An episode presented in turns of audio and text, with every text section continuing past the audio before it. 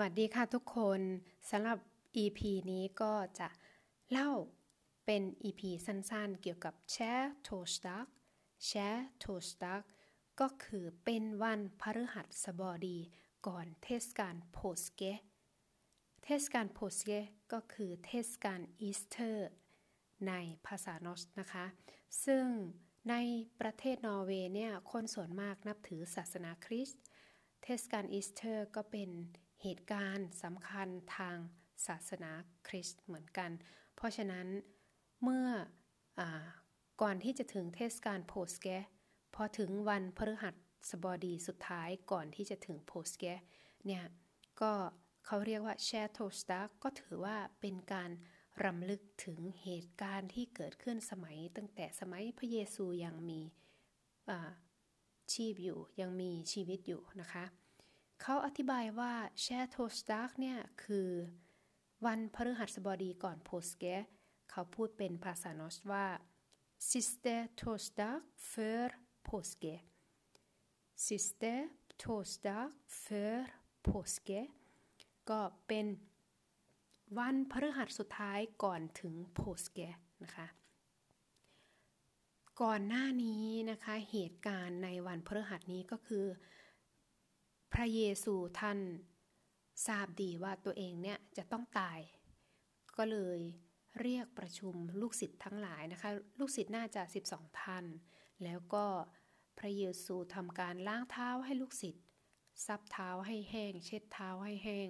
แล้วก็ร่วมกันกินขนมปังแล้วก็ดื่มไวน์ด้วยกันนะคะ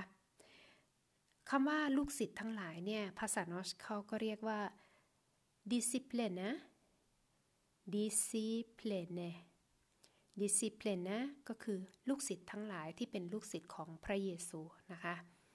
แล้วพิธีกรรมหรือว่าการกินขนมปังแล้วก็ดื่มไวน์เนี่ยก็เป็นเหตุการณ์สำคัญที่ทำให้ชาวคริสต์เนี่ยยังถือปฏิบัติจนมาถึงปัจจุบันนะคะ ซึ่งการดื่มไวน์แล้วก็กินขนมปัง ภาษาโนสเขาเรียกว่า nut v a d e n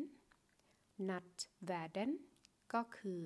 กินขนมปังแล้วก็ดื่มไวน์การดื่มไวน์มันมีสีแดงเนาะทำมาจากเป็นอาจจะเป็นน้ำองุ่นนะคะ ก็หมายถึงชาวคริสต์ก็แปลว่า ดื่มไวน์สีแดงนั้นคือเลือดของพระเยซู